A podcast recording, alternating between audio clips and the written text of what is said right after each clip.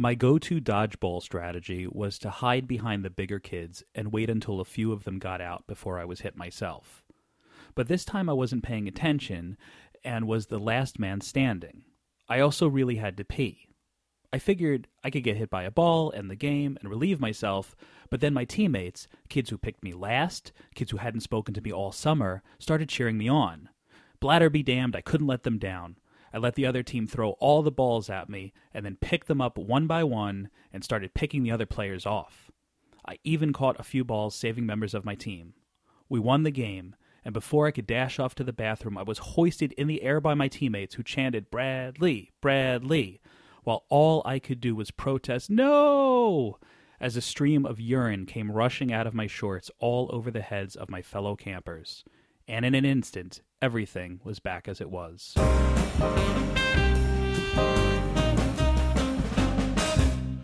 Welcome to the debut episode of One Minute Story Slam. I'm your host, Bradley Beck, and this month's theme is good sports. Today we'll be featuring four stories, and after we're done, you will vote on which one you think is the best. Or don't vote, it's up to you. I'll explain how to vote and how to submit your own story for a future episode later on, but first, let's get to the stories. Our first story is from Luann Sims of West Chester, Pennsylvania. Take it away, Luann. I went to the emergency room once for a crazy rapid heartbeat. It turned out to be nothing serious, but they kept me overnight. I struggled to sleep as nurses came and went, checking vital signs. Deep in the middle of the night, a 200 year old Chinese man in a doctor's coat shuffled into my room. He carried a black, old fashioned physician's bag like Doc Baker had on Little House on the Prairie. He gave me a gentle smile and said something unintelligible. He hit my knee with one of those hammers, took my temperature with a mercury thermometer, and looked in my ears. I thought he might put leeches on me, or at least pull a big needle out of his bag and give me a shot, but he finished and shuffled back out the door.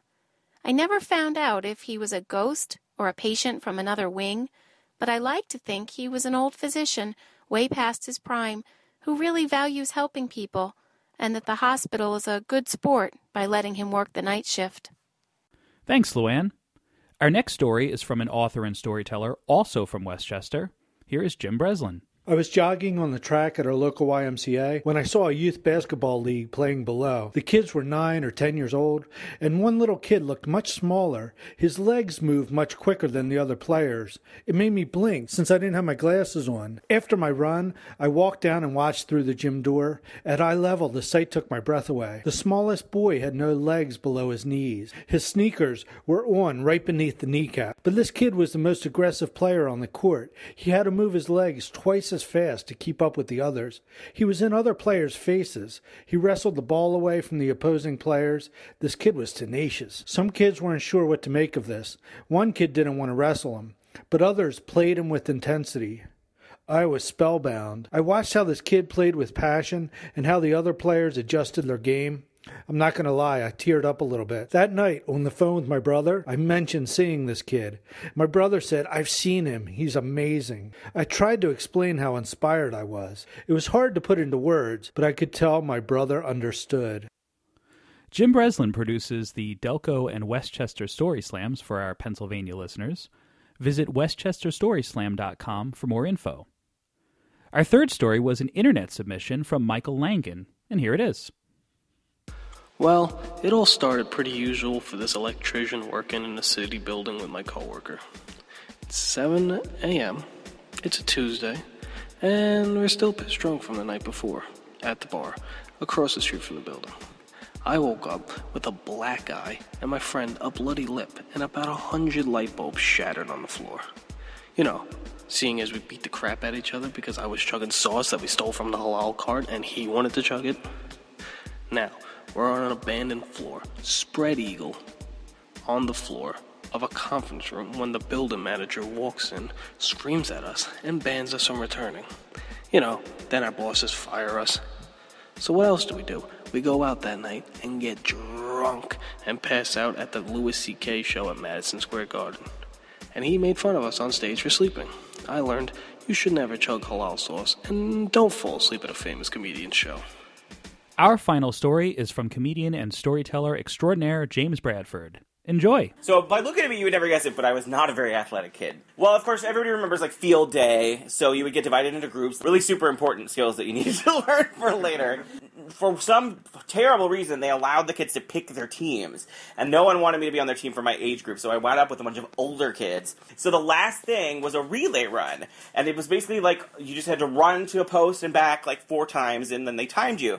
And it turned out I kicked ass at running, and I like all these like older kids were cheering for me, and they were so excited. I'm like, "Go, Jimmy! Go, Jimmy!" If any of you ever call me that, I will cut you. um, wait a minute, I'm gonna win. And on the very last lap, I was running and I was smiling, and my foot hit a little hole in the tar, and I keeled over and skidded my entire leg across the black tar, and ripped it open. So suffice to say, I did not become the hugely popular kid that I thought I was about to be. I will tell you that running away from people has been a life skill that I do use practically every day. That was a good story. They were all great. Now it's up to you to decide which one was the best. Go to one minute oneminuteStoryslam.com, click on the poll, and vote for your favorite. The winner will be announced on the next episode and might even feature some gloating by the champ.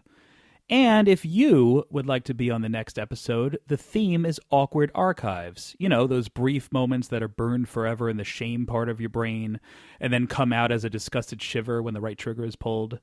Well, send your story to one minute storyslam at gmail.com and you might hear your story next month. The deadline for submission is May 10th.